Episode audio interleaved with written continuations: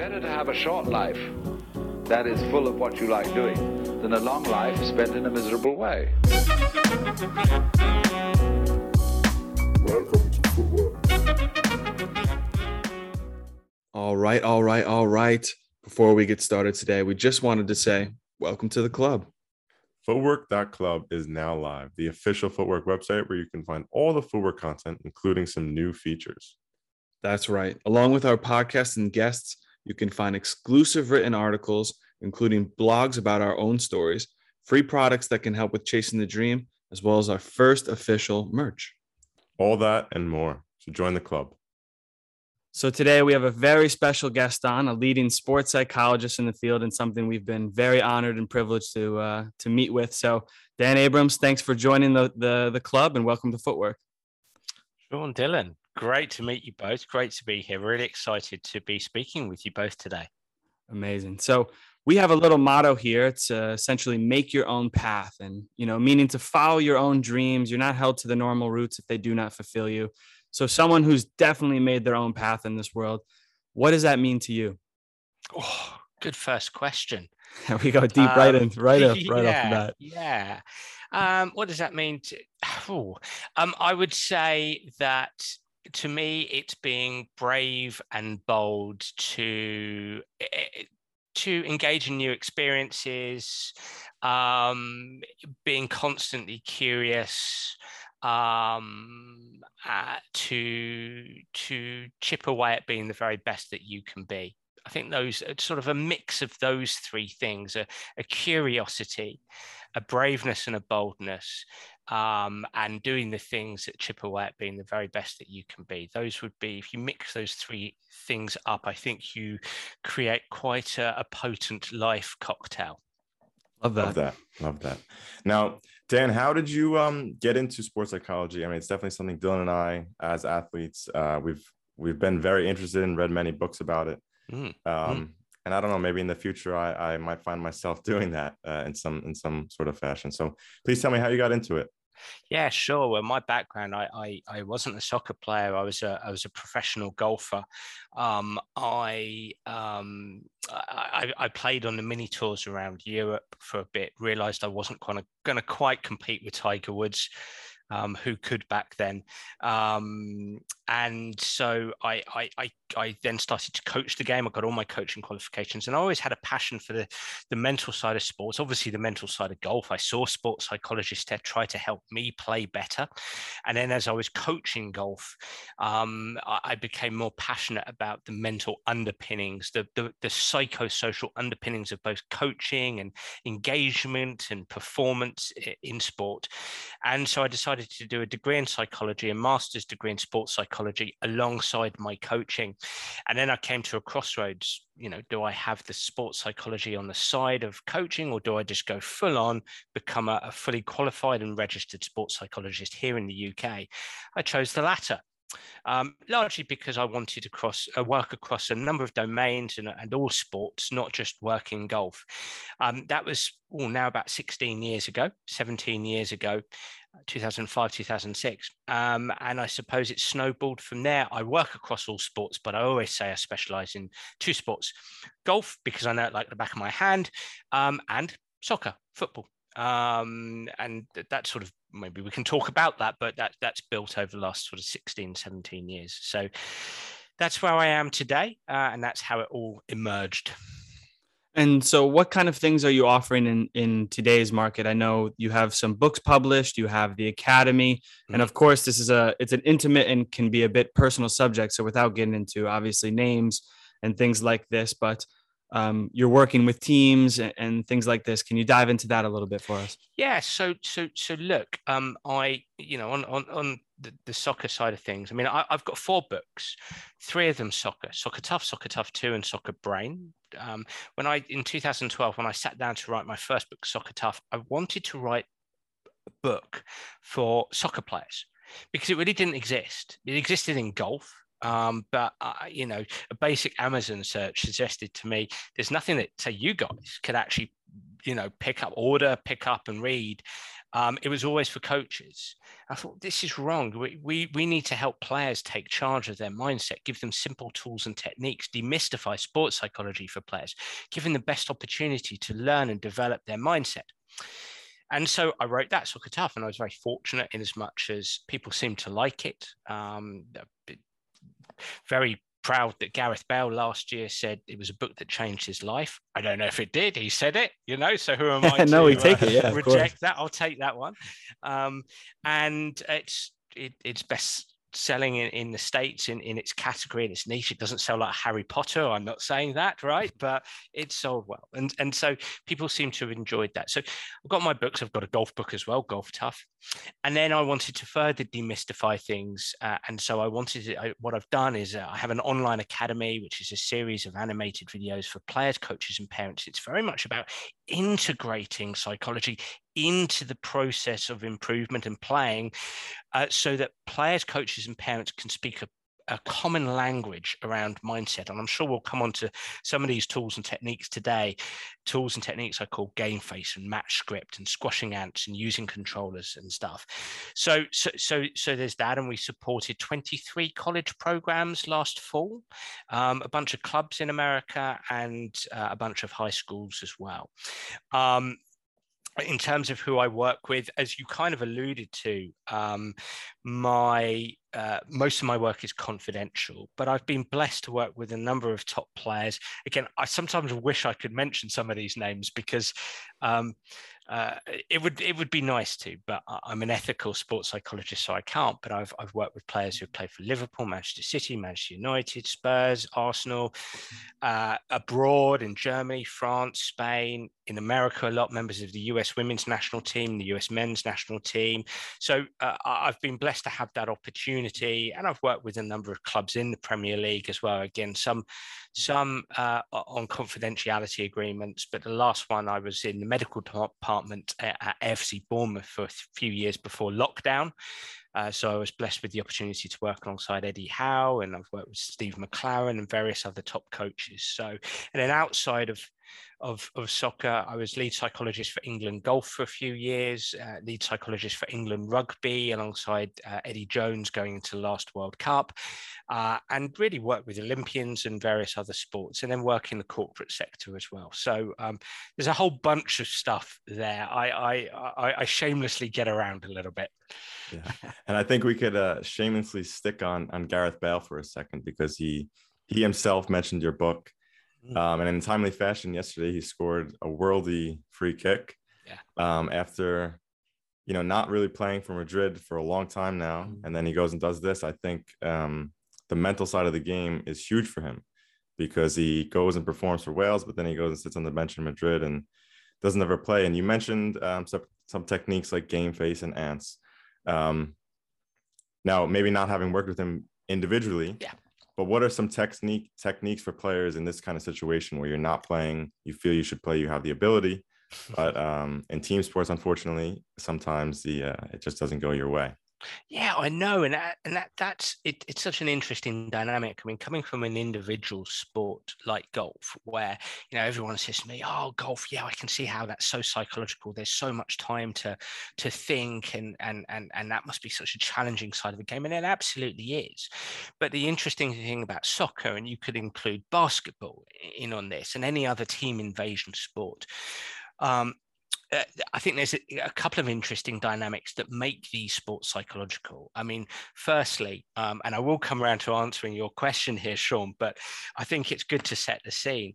Firstly, um, yes, in in a sport like golf, there's so much time to think, but in in soccer, um, whilst soccer works in seconds, the brain and the nervous system, the brain works in milliseconds the brain trumps soccer for speed every single time.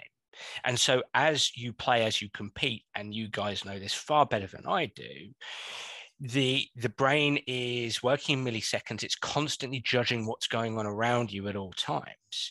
And so players are throwing up thoughts and feelings emotions even every single second especially at the level of feeling. You're you're mm. feeling things as things unfold.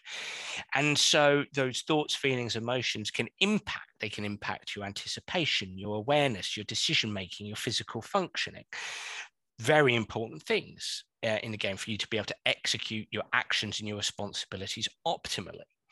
And so the brain is working milliseconds. And so players, I think, need simple tools and techniques to be able to manage their feelings, emotions, and thoughts in order to for them to optimize their anticipation, their awareness, their decision making, their physical functioning, right?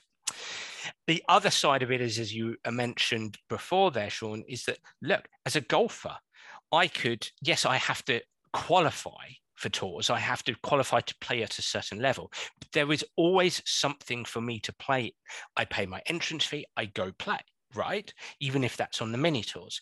In football, it's like if the manager or head coach decides, well, I, you know, I'm playing this way this week and you don't really fit this game model, so I'm not playing you, or I, you know, I don't fancy you. as about all kinds of things I've heard over the years from you know very prominent coaches as to why they're not picking players you think hey i'm working so hard as a player but i'm not being picked i mean i've worked get this i worked with a league one player in in england a few years ago this league one player very good player um, and it, this is when Brighton were in the Championship, not in the Premier League at the time. And this League One player was playing really well. He became player of the season for that club. He was touted to go to Brighton a new manager came into the club he was playing at in, in, in League One. This manager wanted to miss out the middle of the park, so quite long ball, quite direct play.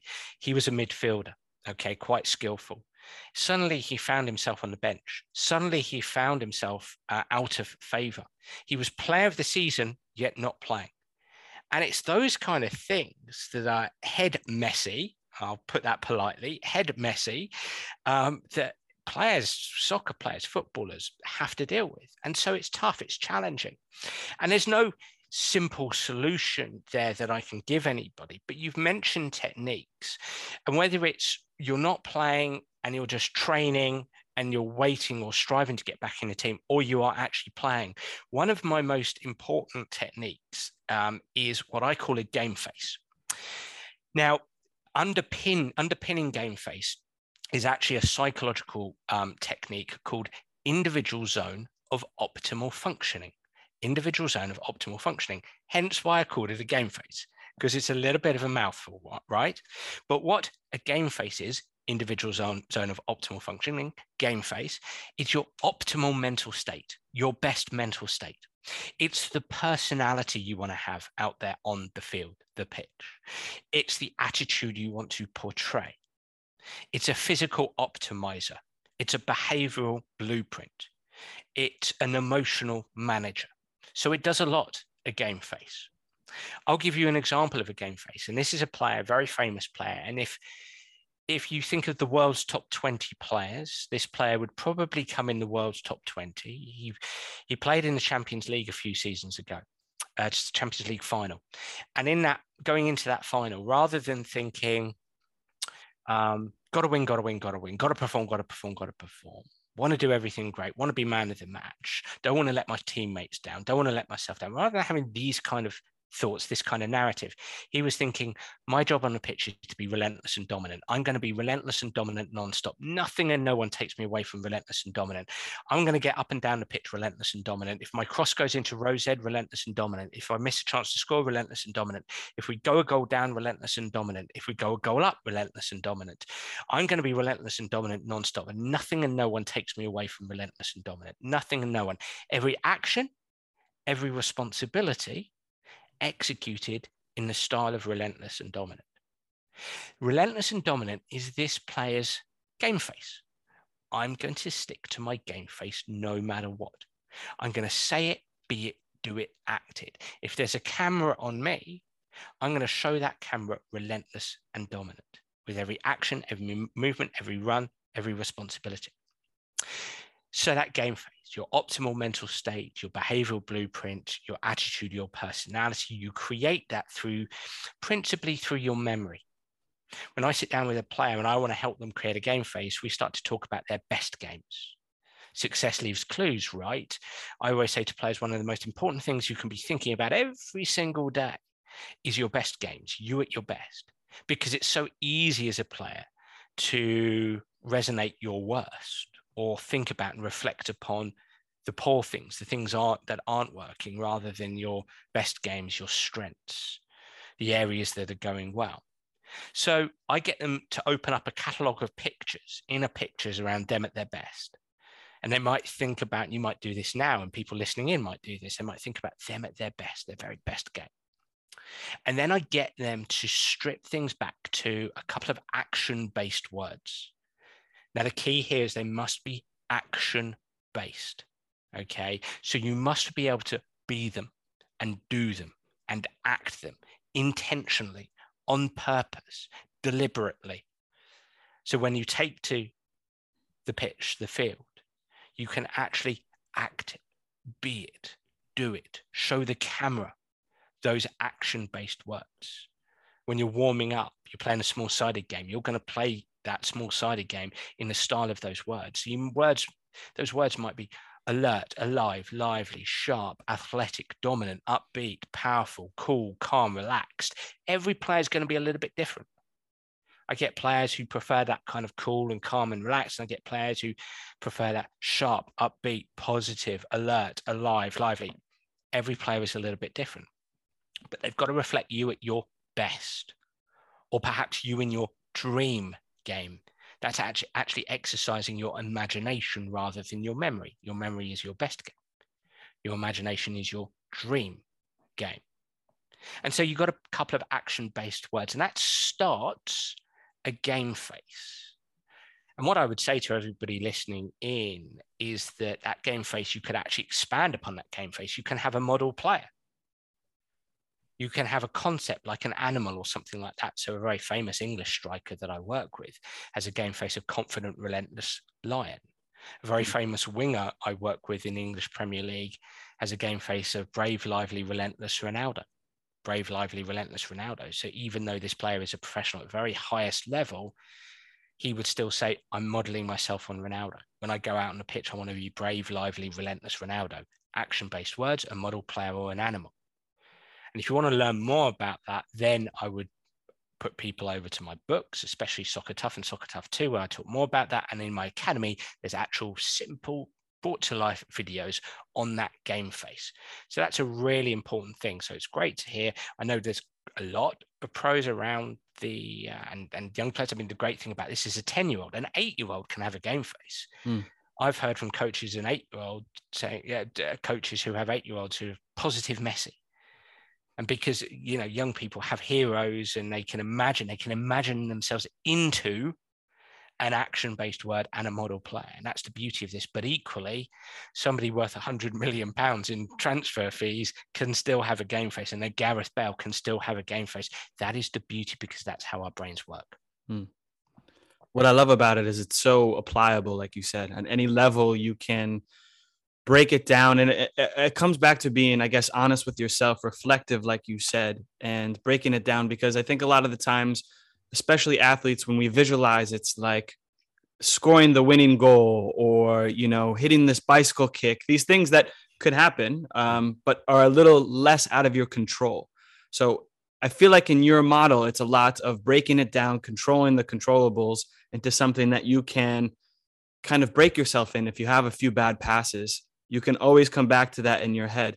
So, as a player who's going through a game and maybe having a little difficult time, how can they flip that switch to recognize, okay, I'm doing this, but now game face? Let me go back to those words. How do you teach that kind of transfer? Well, I'll give you a little bit of a, a, uh, there's a few things to, to say here, and I'll also give you a bit of a teaser technique that, again, people can go away and find out uh, more about from books and, and, and, and the academy. But I would say, look, clearly it starts with creating a game face for yourself. And then it's about putting that game face on a pedestal. It's about getting clear in your mind that when I go train, when I go practice, I'm going to train in the style of my game face. I'm going to practice in the style of my game face by actually putting the game face front and center in training and practice. You give yourself a better chance to wire your brain like that, to marinate your body in this notion of game face. Doing it every day picturing it every day, thinking about it every day. These things are important, again, to be able to wire your brain in that way. And then, as I really kind of alluded to with this Champions League player, one of the best players in the world that I'm blessed to work with, going into his Champions League final, but going into every game that he plays, he puts that game face first and he matches that game face. He integrates that game face into what he knows he's got to do on the, the pitch. And I'm always talking to clients about look, you've got actions and responsibilities. And in many respects, that's just what performance is it's a bunch of actions and it's a bunch of responsibilities that you've got to execute you know within your individual tactics within the game model it's as simple as that actions and responsibilities so when you create a narrative an inner story around my job on the pitch is to execute my actions and responsibilities in the style of my game face my job on the pitch is to execute my actions and responsibilities in the style of my game face, such as relentless and dominant, confident, relentless lion, upbeat, positive, Messi, whatever it is, whatever it is. Then that narrative wires your brain, creates a blueprint on your brain to give you a better chance to go and execute in the style of your game face. And then if you drop down to what I would call your low performance mindset at any stage. You become inhibited, you become distracted, you get engulfed in unhelpful emotions, unhelpful negative thoughts, ants, if you like. ANTS is an acronym for automatic negative thoughts, ANTS, automatic negative thoughts. You can squash those ants by getting back to those game face, or sorry, getting back to the game face. Now, this one little teaser. So, all of that is applicable in many respects. All of what I've said is a kind of it, it's a is it a technique? It is, and it's and it's also an underpinning philosophy. It's something that I'm immersing my clients in every single day. Every single day, my clients get a little WhatsApp message from me around what we've just discussed that there, because I know brains in sport are wired towards got to win, got to win, got to win, got to play well, got to play well, got to play well. And as you correctly mentioned there, Dylan, I'm I'm trying to shift players' attention away from those things that we can't control so well and more onto not the performance outcomes, but the performance process and mindset. Yes, things that we can control much more, but tasks tasks we can focus on. Now, the last thing to say here is this little teaser in terms of a technique, which is I talk a lot to players about their body and using their body as a weapon on the pitch, on the field. And this is where I use that term of marinating your body in your game face. It's being and doing and acting it. And what I've found over the years is the quickest way to shift in emotion, in feeling, in thought, shift attention back onto the game, back onto being able to execute your next action to the best of your ability, is to use your body to be, to do, to act your game face. So, for example, with that player, that Champions League player, it's not just, well, just think relentless and dominant. No, it's be it and do it and act. Use your body as a weapon to be, to do, to act. And that takes a little bit of thinking and a little bit, okay, look, what's that mean to me? What's that look like? What's that feel like? What will others see if I do that? And it doesn't guarantee great performances. That's not what I'm saying here. It just gives you a better opportunity to deal with adversity and it gives you a better opportunity to have the best possible performance that you can have. So again, if you want to know more, those books and that academy is a great place to go to be able to really build your knowledge base of the kind of things I'm talking about. Now, and with this, uh, I mean, we're talking more individually at the moment, but can this can these game faces be taken to a team?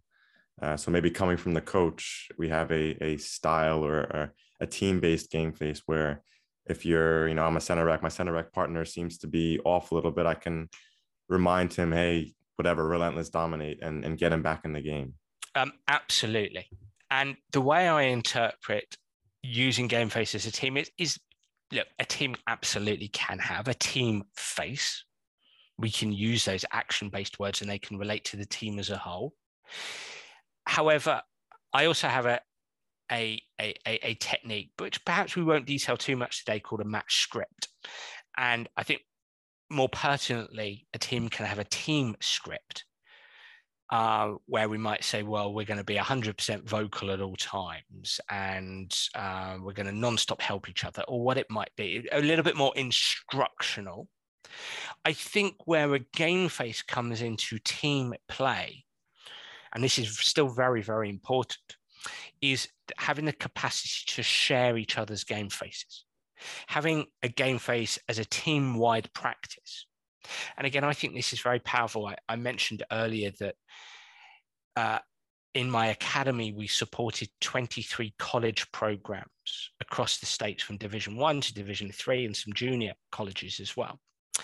And where those coaches have said, you know, have been really excited about this working is a shared, it's what we call a shared mental model in psychology which is basic, basically a posh term for everybody is sharing this game face. So my teammates got a game face. What do we do together? We, we help each other stick to our game faces. What do we do as a team when we go and play the, the team that's top of the conference? We face them in our game faces. We help each other stick to our game faces no matter what. We go a goal down, we remind each other of our game faces. If I notice a player over there has a bunch of ants, automatic negative thoughts. If he or she looks like they're having ants, I help them squash their ants by reminding them to stick in their game face.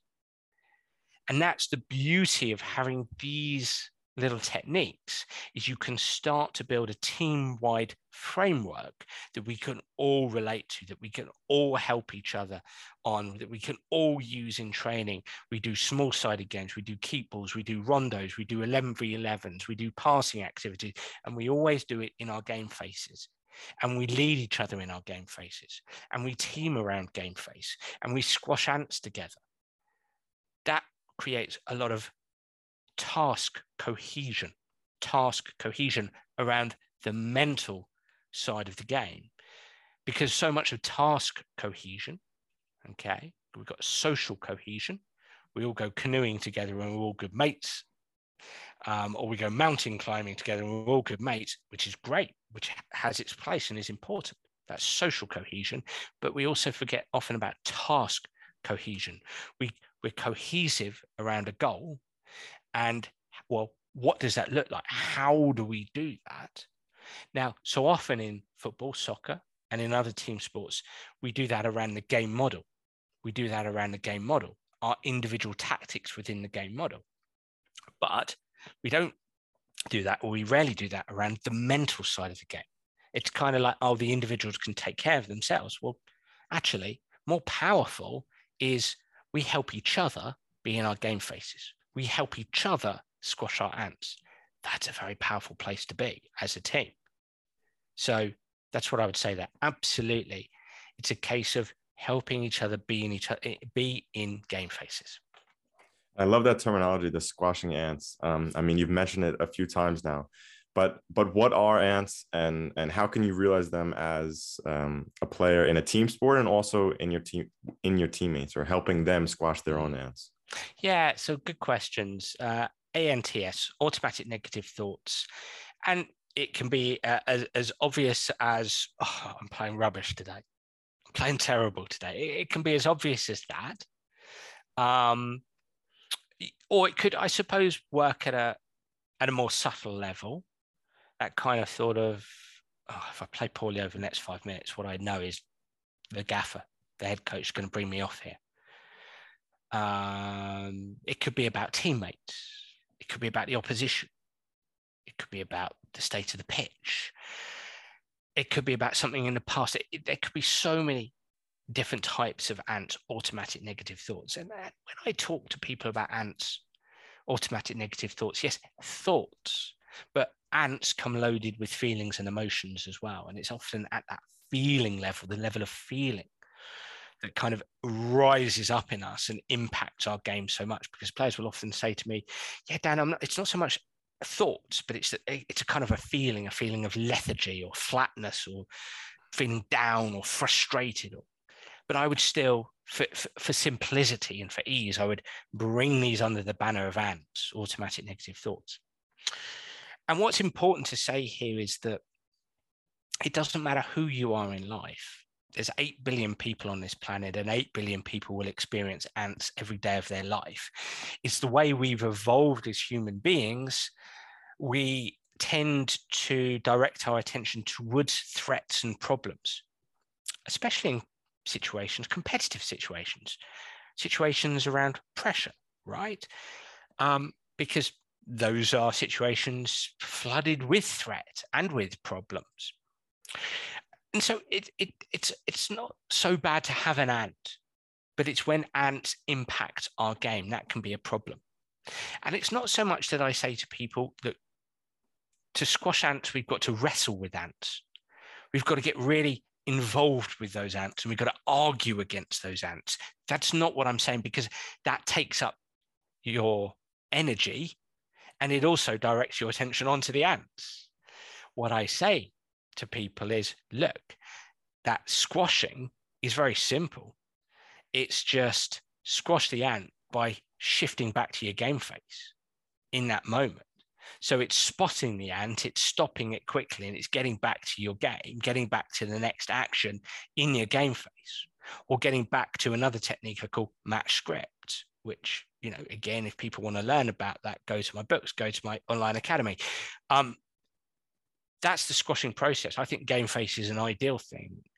Again, if I go back to this Champions League player, what's he saying to himself going into a game and he plays for one of the biggest and best clubs in the world is that I'm going to have ants because I'm up against some pretty good players, right? I'm going to have ants. I'm a human being, but I'm going to squash those ants quickly by getting back to my game face, relentless and dominant. He's not wrestling with those ants. He's not getting involved with them. Just he's shifting his attention back to his game face, back to executing actions and responsibilities in his game face. Mm. In terms of if we're using this from a team perspective, and I want to help my mate squash ants. I, I, think in, in soccer and I think in all sports, we can tend to get socialized into, well, especially at the, at the elite level, at the professional level, if my mate isn't playing well, that's not good enough. He or she needs to know it. So I'm going to dig them out. That tends to be quite a cultural thing in England and Britain. I'm going to dig them out. I'm going to tell them they're not playing well. I'm going to tell them they're playing rubbish in probably more graphical terms than that, right? But one has to ask themselves is that actually helpful? Is that helpful for them? And is that helpful for them being your teammate and your team as a whole? What better than to notice that if they look a little bit slower, if their body language is a bit poor, if they're berating themselves, if they look frustrated or angry or down or despondent. And I'm not saying it's always easy to see that. I'm not always, I'm not saying it's always easy to see that a mate's got ants. But if you do see that, then remind them, hey, game face, game face, squash that ant, squash that ant. And that requires a little bit of pre-game work to to be able to get permission to be able to do that. Because mm. I think in the moment some players will go, you know, f off basically. Yeah. But if it's a part of the fabric of your team, then that becomes you kind of have this the psychological safety we'd use that term in psychology the psychological safety to be able to do that and that's being a great teammate that's being a great teammate it's giving it's being given permission to be a great teammate and I know that's not available to everybody, but I think that that's a useful thing. And what I would say on top of that is that, yes, it's not always easy to identify people who are engulfed in ants, but actually you turn down the volume of ants or you squash the ants before they've even arisen by engaging in game face prior to the game to make sure everybody's in it in warm up you know so you're almost squashing people's ants prior to the game starting by being all in on mindset, all in on game face, all in on squashing ants, all in on high performance mindset. That's so, so vital. Yeah. So that's what I would say to that. 100%. To even bring it onto a personal level. So, Sean and I played together on the same team a few years back. And I guess we have a little bit of, you know, an advantage since we know each other quite well. But even bringing it back to that, I, you know, I guess to really be able to implement these things is to know your teammates, to be empathetic to the ways that they succeed. So Sean knew if I was not having my best game or just can kind of see it mentally. What would you say to me, Sean? It was like one or two words. Yeah, I mean, it depends on the situation, but I knew I could be very direct to him. Like I didn't have to, I didn't have to overcomplicate or go beat around the bush. And I could just say, you know, hold your space a little bit or switch on. You're like, you're looking sluggish or something like this. And he just take it on board and implement it. I know he could do the same thing for me. But like Dylan said, that's Every because we've had a relationship for 10 years and I mm-hmm. know mm-hmm. I can say that to him. Now, ideally, you have a team full of players that you can do this to each other. I mean, that sounds like that that's that's the perfect team.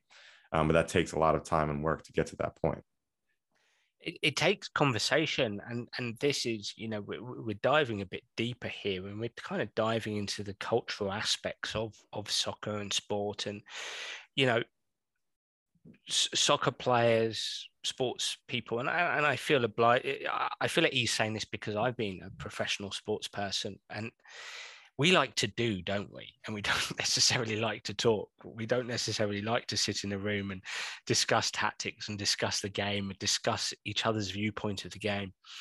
But actually, this is a strategical, a potential strategical advantage for coaches who equip their team with the capacity to do this. Um, and I'm not saying it's simple or easy to do, but this tends to be lacking and missing um, in team sports, this these conversations, these conversations uh, between players, and and it's really interesting what you what you're saying. I mean, over a decade ago, I spent a bit of time working at West Ham, and uh, when I say working at West Ham, it wasn't so much I was employed by the club. It just one of my first big major um, sort of case studies was a player called Carlton Cole who had been a phenomenal player in the Chelsea academy, Claudio Ranieri, who was the manager at Chelsea before Jose Mourinho's first spell at Chelsea, had said of an 18, a 17, 18 year old Carlton, Carlton is my lion. He is going to be one of the best strikers in Europe, perhaps the world. He was tucking away 40, 50 goals for the Chelsea Academy at the time. And then it, it kind of went wrong from there. He didn't quite break into the Chelsea team. Tough to do. You know, Didier Drogba there at the time. And he found himself at the age of 24 languishing in the West Ham reserve team. And that's where I got called in to work with him. And, and we had a successful relationship. And it was very kind of him to allow me to write about my work with him in my first book, Soccer Tough, and to talk a little bit about the work that we'd done together. And um, and and and and and the success of that led to other players at West Ham saying, "Okay, let, us do a bit of work with you." And I won't name one of the other players related to this story, but Carlton would get a lift into the training ground with this other player who happened to be a defender. It's one of Carlton's good mates. And you know, at the club they would have banter, have a laugh, have a joke. But because they spent a bit of time together in the car on the way to the training ground, a lot of conversation turned to the game and how Carlton saw the game as a striker. Carlton had broken into the first team by this stage and even made his debut for England under Fabio Capello within 18 months of us working together. And he did a lot of things great. And he's a very, he was a very, very good player, very underestimated player. And so my work with him was only a small part of the process. But Carlton would talk with this defender a lot in the car on the way to the training ground and on the way back. And they would talk what they would see, what they would be thinking, the kind of things I'm sure you guys have, have talked a lot about. And so it was almost as if they had that classic sixth sense that commentators talk about between teammates or within teams.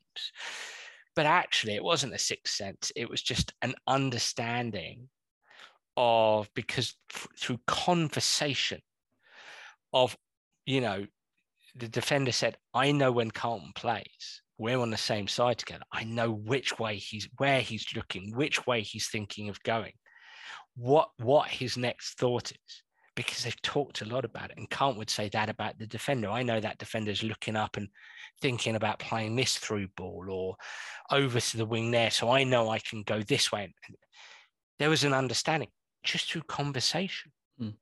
in my experience, and I have quite a bit of experience here working with some of the best players and teams and really having conversation with them about what they do and what they don't do, there's not enough conversation between players about, you know, both the, the, the, the tactical side of the game. You know, there's good training on the training ground, but we don't just wire our brain there. That doesn't push things into long-term memory. And so the more we think about these things and talk about these things without going over the top, without overthinking and over talking and making things too complicated, there's a sweet spot to be had. But the more we talk about this stuff, the more we can create this team task cohesion alongside that social cohesion that we're looking for. We can have these shared mental models. And so we play like a team, like a team with a sixth sense, if you like that conversation is important. So it doesn't surprise me, Sean and Dylan, that you because you've known each other for a long time. You you you you, you're both herald for New York. You're both in Germany, playing on the same side. You've probably had a lot of conversation. That conversation has led to you knowing about each other.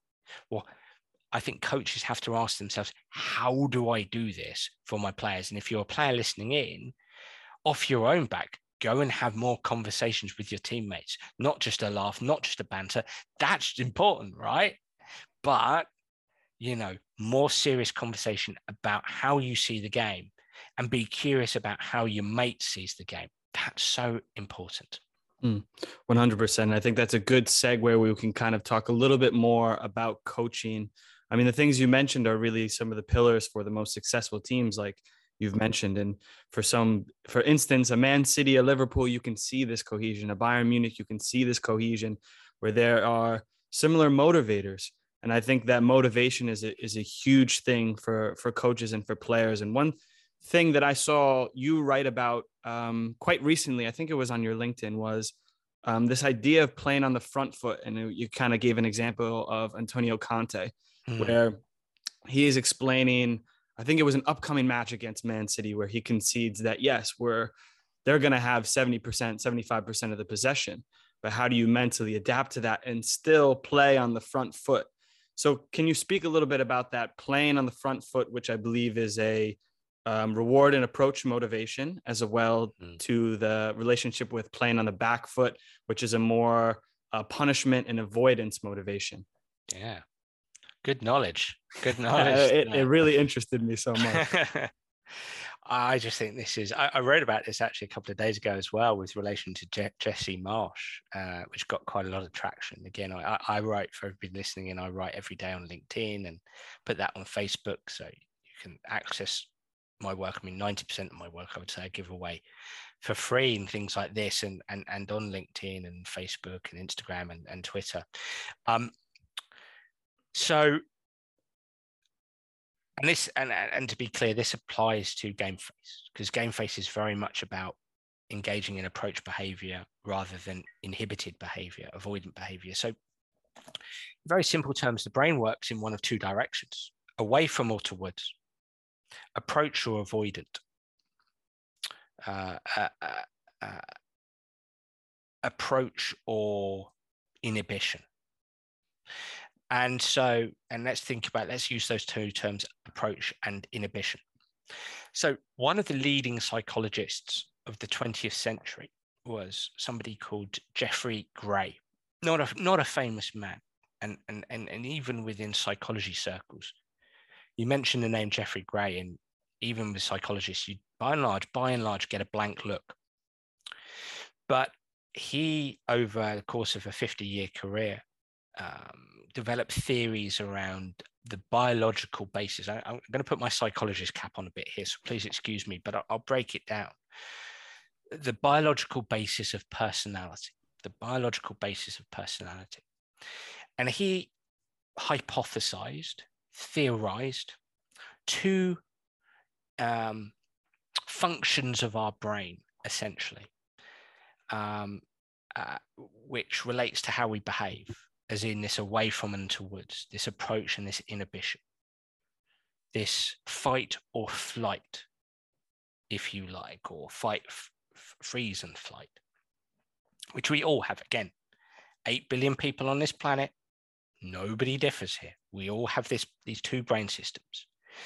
And the, the complex term that he had was it's a behavioral approach system, a BAS, behavioral approach system, and a BIS, behavioral inhibition system, behavioral inhibition system, BAS and BIS, BAS and BIS. Behavioral approach, behavioral inhibition. Approach, avoidant, away towards. So, what we want as footballers, and if we're coaches, what we want for our players is to be in BAS, behavioral approach, rather than inhibited behavioral approach. And it was interesting what Conte said, because he said something really interesting. And, I, and this is where I used his quote. He said, when they played, when Spurs beat Man City last month, you know, he said, we're not going to have much of the ball. And I want my players to know that. But even though we're defending, I want them to feel like they're still attacking. I'm butchering his phrase, his quote a bit, but that was, I'm paraphrasing him. Mm. Even though we're defending, I want them to attack it. And it's a really interesting scenario here, guys, because this is where like, even the very best coaches conflate, as in confuse or mix up tactics and mindset tactics and mindset. Because they talk about they talk you know you think about your team shape or your team tactics we talk about defense being defensive but then they relate that to mentality. And it's like but you can you can have a team that is defensively set up but still play front foot approach BAS approach football. I can still defend but play on the front foot I can still defend and play with freedom rather than fear. Approach on the front foot rather than the back foot. Approach striving to win rather than, you know, defensive, inhibited, striving not to lose. And there's a subtle difference there. So, conversations I tend to have with coaches is look, What's your language here? What's your communication? If you're going to set up defensively, that's fine. But make sure you're helping your players experience approach behavior going into that game. Make sure you're tuning your language towards approach behavior. And the simplest way I do that for coaches who really buy into my work is you can be set up as a, as a defense or even as a, as a unit you can be set up defensively, but be in your game face. So that player who's relentless and dominant, he might be part of a team that sets up defensively, which is rare for the team he plays for, but let's just say that might happen. But he still plays relentless and dominant. So he's in a defensive, ta- tactic, tactically defensive oriented team, but he plays approach behavior. He plays relentless and dominant. He plays in his game face if he starts to feel inhibited because he's made a few mistakes, so that brain system switches on, I've made a few mistakes, I start to feel threatened. It's a threat response. He feels inhibited in that moment. It impacts his awareness, anticipation, decision making, physical functioning. And this happens subtly in the moment. That impacts positioning, um, actions such as the capacity to challenge, your timing, all these many things that lead to overall performance. If you start to feel inhibited, he's got to get onto into approach behavior by getting back into his game face. So it still applies to game face. Ants, automatic negative thoughts, can send us down into that threat response I'm experiencing that threat response. And so I play inhibited BIS, behavioral inhibition system. And that I last thing to say here is I wrote about Jesse Marsch, March, March, a few days ago. And I just said, look, I really love what he's doing here. It it doesn't surprise me. It wouldn't surprise me. And we never know what's going to happen, but it wouldn't surprise me if he successfully takes over from Bielsa because they're quite similar in as much as they're they they they ask of their players a lot of aggression. Not aggression as in foul and get sent off, but a, aggression as in approach behavior. Aggression is in runs and movement and pressing. Jurgen Klopp, gegenpressing. Bielsa, March, that real aggressive pressing attack front foot. The key is to do that the whole game, even when you're not pressing. And that to me is, I think, is really interesting because that lends itself to that approach behavior. You strangle the inhibition, you lend yourself towards approach behavior. You can do that tactically, but if you can envelope that in mindset as well, that's a very strong position to be in. Mm. 100%. I think a lot of it scales again, like you said, it comes a lot to the preparation, whether that be in training, whether that be through meetings with players. Now, to keep it on the topic of coaching, um, how important is this aspect of providing feedback to players as a coach, as to improve as a coach too, asking for direct feedback from players as well? So, kind of vice versa. And then also, if you could just touch, I know you've spoken a little bit um, about uncoachable players that as well as a topic that I, I, we have a lot of listeners who are coaches um, in America and in Germany as well. And I think that's one that we all struggle with is someone who won't buy into, you know, the ideas that we set as well as other players might. Okay, so let's cover feedback first. And there's lots of different ways to answer this. Um, and the way the way I will answer this on this occasion is to refer to feedback as directive and non-directive. Directive and non-directive. Directive being explicit instruction, much more coach-led, coach-driven, top-down. And I think that that's important. Um, I think players enjoy being instructed for the most part, not everybody, but for the most part, they enjoy a coach's expertise. They enjoy a greater sense of certainty. I think that that is important. They enjoy clarity. And so I think directive instruction is important. And I think that where you can, enveloping any directive instruction with what a player is doing well as well is important. I think cushioning instruction around where you feel a player needs to improve with what they're doing well is a skill. And I think it's an important communication skill. I also think it's incumbent on coaches to engage in non directive um, approaches to feedback asking questions in order to understand the lens of the player in front of them.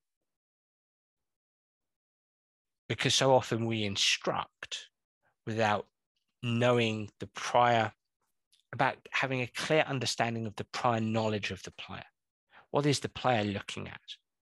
What has the player been instructed before?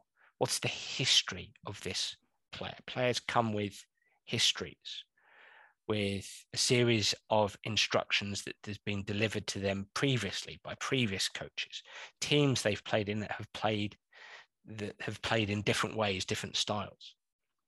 So the capacity to ask the kind of questions that uncover the kind of clues that help coaches understand where the player has come from, what the player has experienced before, how the player experiences the game is vital, not only maybe to be able to help the player, him or herself, engage in self instruction, to come up with their own ideas, their own solutions, but also in order to massage direct instruction as well.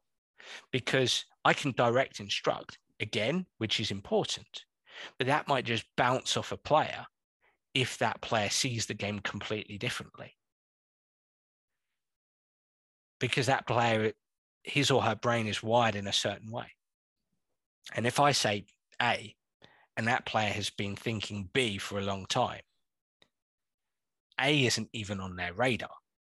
So understanding that player is thinking B, B, B, B, B, and even some C, and I want A, I've got to get to know B and C, if that makes sense, and be able to go, okay, I understand and appreciate you're thinking B and a little bit of C here.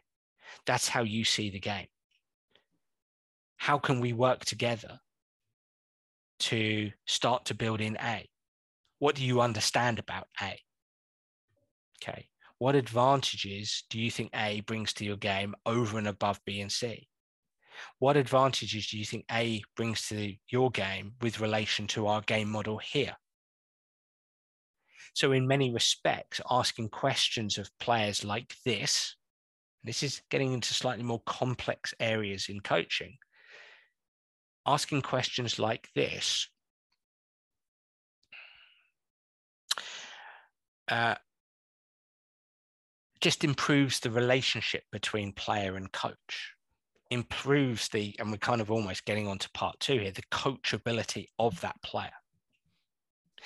It affords the opportunity, and this is what I wanted to say, it affords the opportunity for the coach to empathize with the player's view of the world, the player's view of the game, based on their history, based on their previous instruction.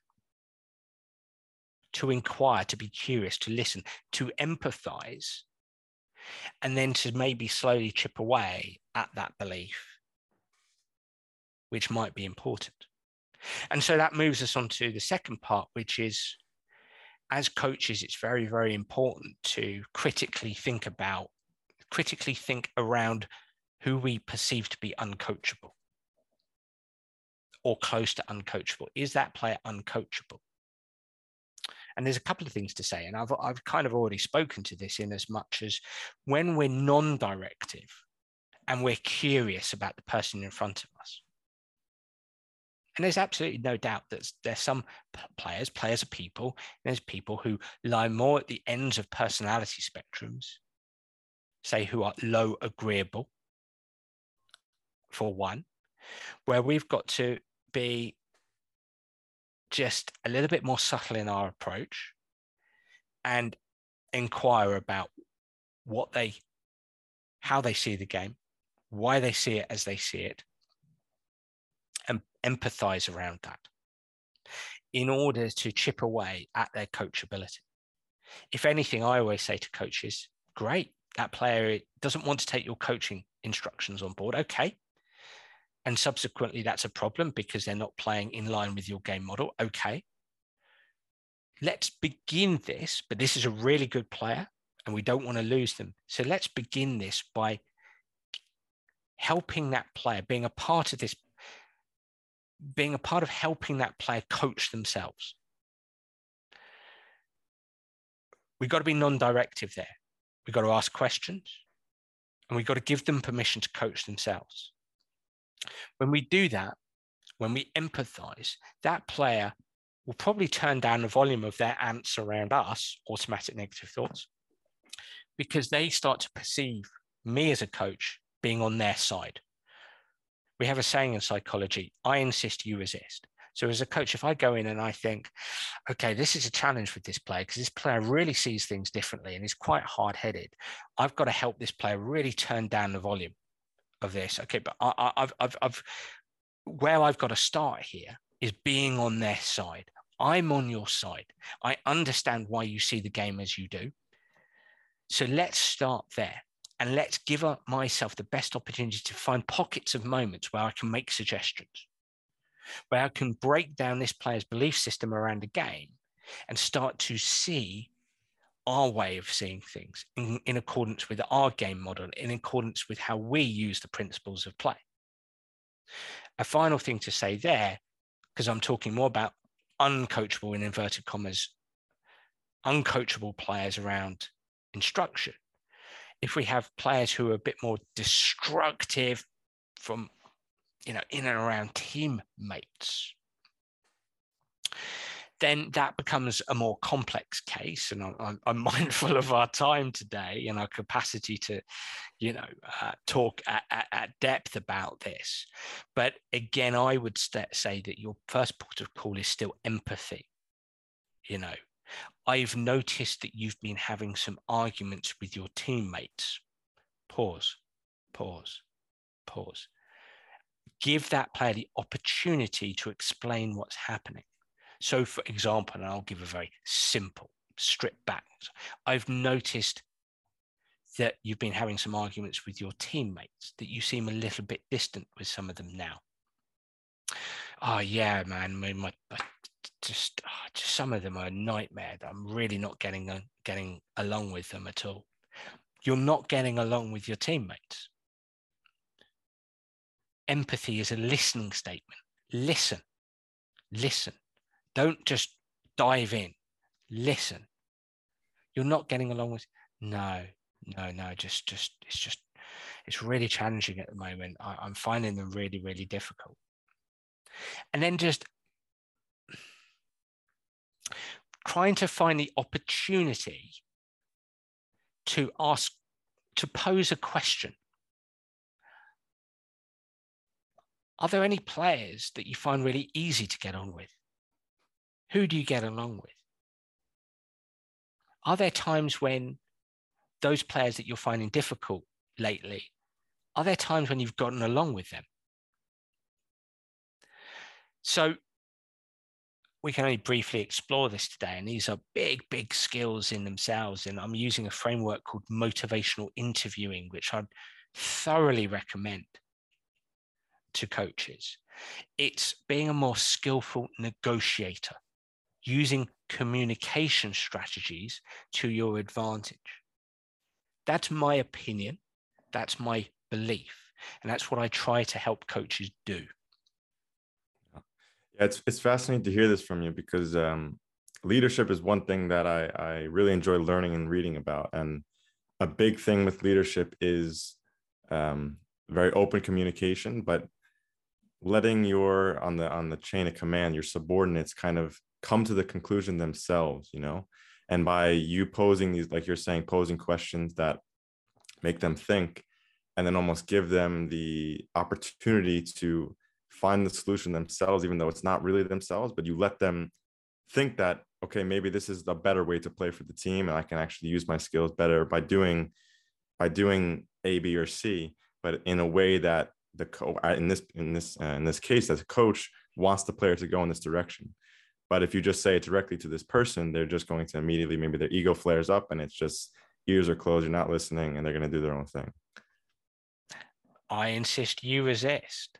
Mm. Yeah. And, and, and we've seen some great clips on Netflix of, you know, with some of these all or nothing documentaries and of conflict. And I'm not saying, I'm not sitting here and saying every single player on planet Earth you can accommodate into your coaching culture, your team. I'm not saying that. There may always be outliers that you can't fit, you can't accommodate. And one must remember that these players can take up energy. However, whilst they're there, I would say developing the communication skills that affords you the opportunity to understand these players more, that helps them experience a sense of empathy rather than pushback. That gives you a better opportunity to bring those outliers, for want of a better term, more towards center ground, more towards you. Um, that takes some effort. I think I'm going to throw a couple of complicated terms in here. I think coaching is ethnographical and anthro- anthropological. It's about being a people explorer. It's about being like Sir David Attenborough is in, you know, in nature, but this time within your team. Just be interested and curious about your people and understand that every single what we know in personality science is every single behavior that you see has has exists and has evolved in us to help us get along and get ahead if you've got a squad of 25 players every single behavior you see relates to somebody trying to get along and get ahead so that very low agreeable player is using a strategy it might be a maladaptive or what you perceive to be an unhelpful or maladaptive strategy in your coaching culture, your coaching environment, your coaching practice. But it's something that they found useful historically to help them get along and get ahead. So if you can help them manage that and you can accommodate some of it, then that can be a very profit, profitable situation rather than just, no, that's not good enough. You can't be like that that still exists too much, in my opinion. And again, I want to emphasize it's not to suggest that every coach can accommodate everybody, but it is to suggest that I think we can all get better at communication around negotiation, around onboarding players, around engaging players to help them learn and grow and to help them compete within your coaching culture. Love that. People explorer might be one of my new favorite phrases too. That's amazing. I made that one up. So. I love that. Yeah. um, one of the last things I kind of wanted to touch on, which for me kind of seems like one of the roots for a lot of the issues that athletes, coaches alike face, is this dependency on winning as a measure of success and happiness. Can you touch on that a little bit for us? Winning exists, and the level you guys are playing at at the professional level, at the developing elite level, winning exists. And the, these organizations, your organizations, organization there that you're, you're playing for, these organizations exist to win. Yes, they exist for the community, but they exist to win. Let's not get away from that. Let's not get away from that. So that's always going to be there.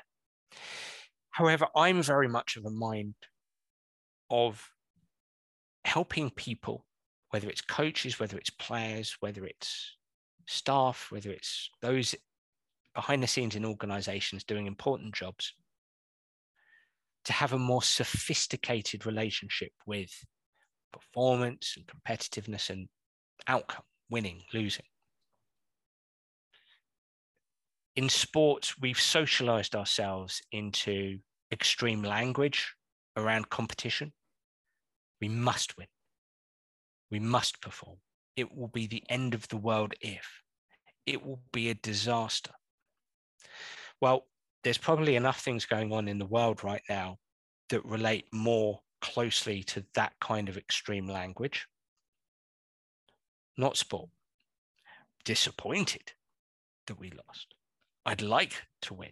I'd like to win a lot. I'd like to win so much that I'm going to dedicate a big portion of my life to being the very best that I can possibly be. This isn't just mental gymnastics. This isn't just linguistic gymnastics. This is really important because a sophisticated relationship with performance and competitive and outcome it's about turning down the volume of unhelpful emotion and turning and shifting attention onto the things that matter that give us our best chance to win. Again, we're going to talk about tasks. The task being task oriented, being mastery oriented. Yes, in servitude to winning, but mastery oriented in terms of being in servitude to learning and developing our game. Task oriented in servitude to performance and subsequently to winning. But when we help everybody's noses point in the direction of task and mastery, when we help players value that, identify with that, enjoy that, be engaged and interested in that, then we have more of a sense of control, greater specificity with feedback and conversations, where people's attention are, which gives us a better chance to excel.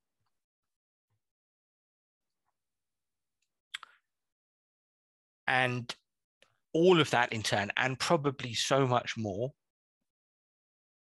works towards giving ourselves our best possible chance to have our best possible performances as individuals and as teammates, and subsequently winning. But we need this sophisticated relationship. We need to be better at being task oriented, mastery oriented. Yes, recognizing that this works in servitude towards excellence of performance and winning. Of course, of course. And of course, we probably frame discussions around those two things, of course. But for me, to be the best coaches that we want to be, and to help our players be the best that they can be, and for players to help themselves to be the best that they can be, we need to orient ourselves, our language, our attention, our day to day activities around task and mastery. We need to be passionate about these things. And the final thing to say is to retain, to strive to retain a sense of, you know, you used the word happiness, but joy and meaning I think I think the task and the mastery supplies the meaning. And I think that again, incumbent within a coaching role, within a coaching practice, and is to strive to help players retain a sense of joy and love um, in and around the game because I work with too many, let's say, Premier League players. Some Premier League clubs are quite miserable places. And that's quite sad. And don't get me wrong, I recognize that you're talking about people who drive in with their very expensive cars and but you know wealth doesn't necessarily inoculate you against stress it can do but it doesn't always and I, I think some of the most unhappy some of the most unhappy places I've been there's been the golf tours, the mini tours, there's been the tennis mini tours, there's been football clubs. Just quite actually because they're quite stressful environments. And I know all workplaces can be stressful environments. I get that. But I think even just the surprising thing, I think, for coaches, last thing to say here is, is that my work, I've worked with some pretty good players, even around just helping them play more consistent consistently by helping them bring back the joy of movement, the joy of playing, playing like they're playing with their mates, as opposed to gotta win, gotta win, gotta win, gotta win, gotta perform, gotta perform, gotta perform, gotta perform. Just shifting their attention onto something that's more joyful actually can help them perform better and subsequently win. And I suppose that is the mental gymnastics that coaches need to be better at, in my humble opinion, with respect to them for those who are coaching at the competitive level. So that's what I'd say to all of that. Yeah, I mean, all of these things, a lot of the things that we said, uh, come back to the quote that you said in the beginning. They're just ways to chip at the best versions of ourselves. And I love that. So, uh, before we wrap up right here, um, we like to keep a nice list of uh, of books that our guests recommend. So we're going to plug yours again after these because we know um, how valuable they can be. But in terms of your own reading on a personal level, is there any book that really not maybe changed your life, but really had an impact on you? Yeah, I, I, I would, I would, uh, for, for, for, for players and coaches that want a slightly deeper dive, I would say Lisa Feldman Barrett um, who is one of the world's leading neuroscientists, one of the world's leading scientists. She's written two good books that are, are you know, would come under the pop psychology, not pop psychology, sorry, that, that that's the wrong thing to say. Please excuse me, Lisa. Um, just just simplified versions of the work that she does in the academic field. Um, How Emotions Are Made was her first book. And I think that in a very simple way can give players and coaches some insights in around emotion and feeling and the power of those. Because I think we can be so guilty to look at the look at players and think about play from a behavioral perspective and ignore the internal that's driving the external. And then she's written a really good book. She came on my podcast, The Sports Psych Show, to talk about this book back at uh, back end of 2020 and um, it's seven and a half lessons about the brain which she describes as a beach read about the brain so nice and simple it's absolutely fascinating and it's just there's always debate about how the brain works there's always debate within any science of course but the stuff that she spoke, speaks she writes about is just absolutely extraordinary you know how the brain is is, is basically a prediction machine. And again, there's always debate about these things, but it's it's it's a controlled hallucination. Like it is just it is this thing in a box that is predicting what's coming up next and it and it makes mistakes and oh, it's, it's, just brilliant and, it, and it's well worth a read there's some really good practical stuff and the thing that to take out of that possibly the most is she talks about how the language centers of the brain join up with the the body in a way that allows the allows language to manage your body. To manage the feelings that are emerging from your body so those would be two really good books that I recommend. There's lots out there, of course there is, but those would be two that I don't think everybody just instantly grabs and goes, right, I'm in sports, I've got to have those. So those two. Sounds fascinating, honestly. I have them written down already. So for our followers, our listeners, um, I mean, even just from an hour and 15 minute podcast, there's so many amazing things to take away. But obviously, like you've hinted, um, there's so many places for you where you can take a deeper dive with Dan. So Dan, if you want to give all the listeners, all the followers, all the places where they can find you, whether it's club players, coaches, to you know help chip away at the better versions of ourselves. Yeah. So danabrahams.com, danabrahams.com, nice and simple is my website. And on that website, you can get links to my books, which are obviously available on Amazon. That's Soccer Tough, Soccer Tough 2, Soccer Brain, and Golf Tough if you're into golf. Um, you can also find my academy um, on there on danabrahams.com. Um, I am on social media uh, quite extensively every day. Um, that's the main brunt of my work giving this stuff away. Um, so on LinkedIn, just Dan Abrahams, um, and I do an article on there every day, which I also post on Facebook, which is uh, at Dan. My page is at Dan Abrahams Soccer. I'm on Instagram uh, at Dan Abrahams Sport at Dan Abrahams Sport. And I am on um, Twitter. I've got three Twitter accounts at Dan Abrahams 77, which would be my main one.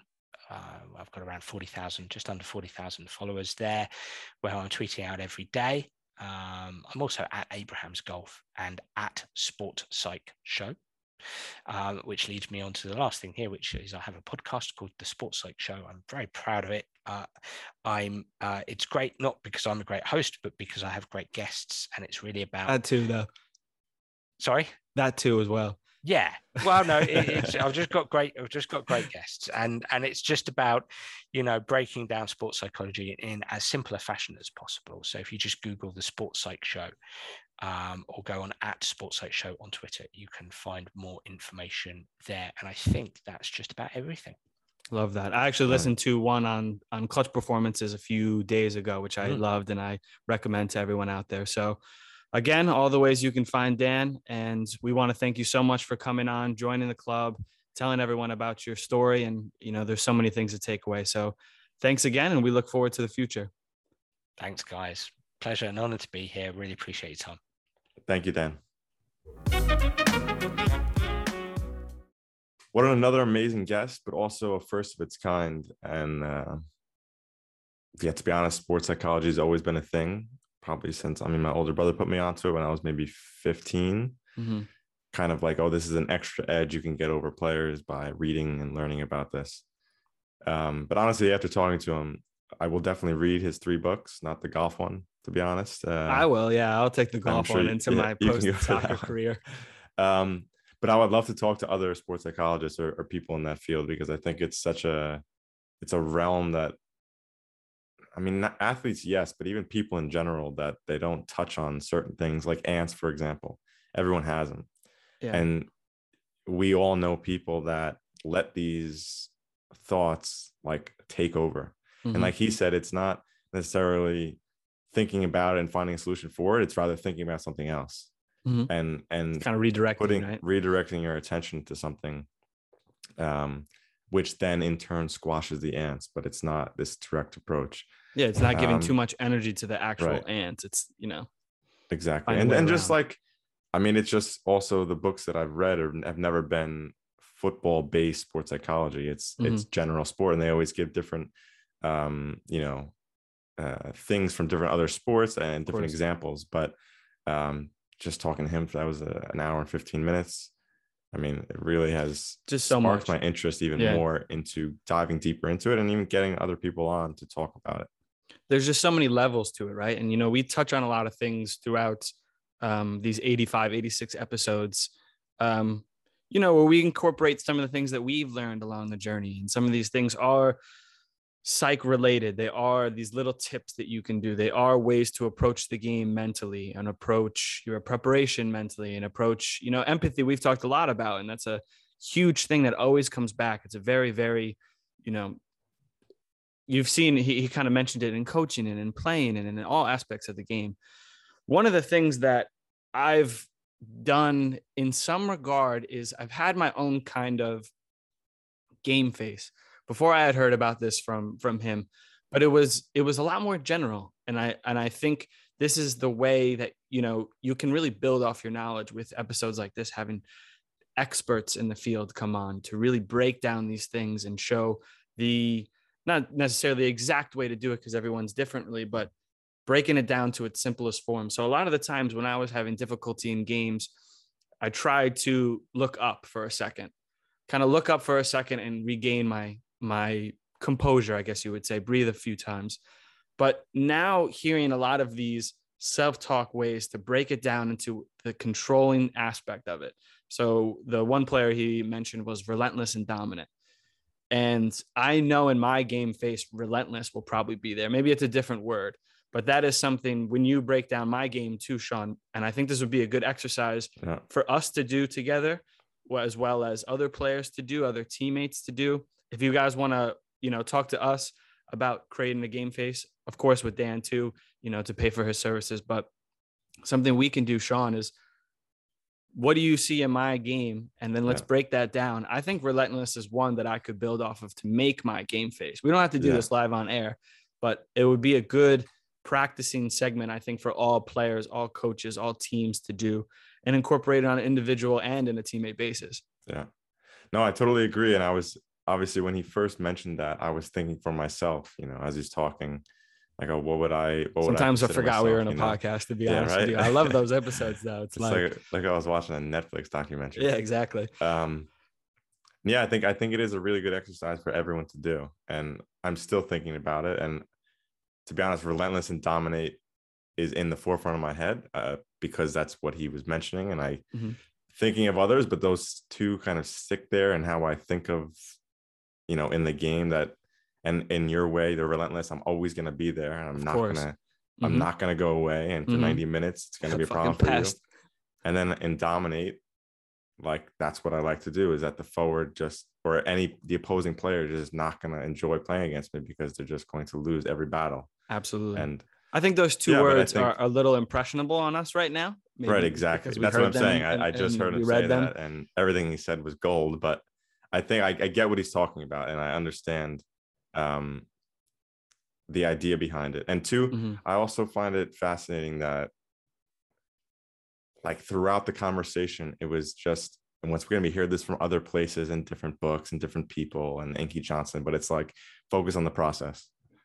The yeah, end result things, yeah. is not going to give you happiness. I mm-hmm. want to get to a million dollars. You're not going to mm-hmm. be happy when you get a million in your bank account because the process is what you need to enjoy it's the the end goal the expectation which we spoke about a few episodes now is not what makes you happy it's getting to that point whether that's in the mental side of it or the physical side or as a team or as an individual you're coming to the same conclusions. And then with that, the leadership thing.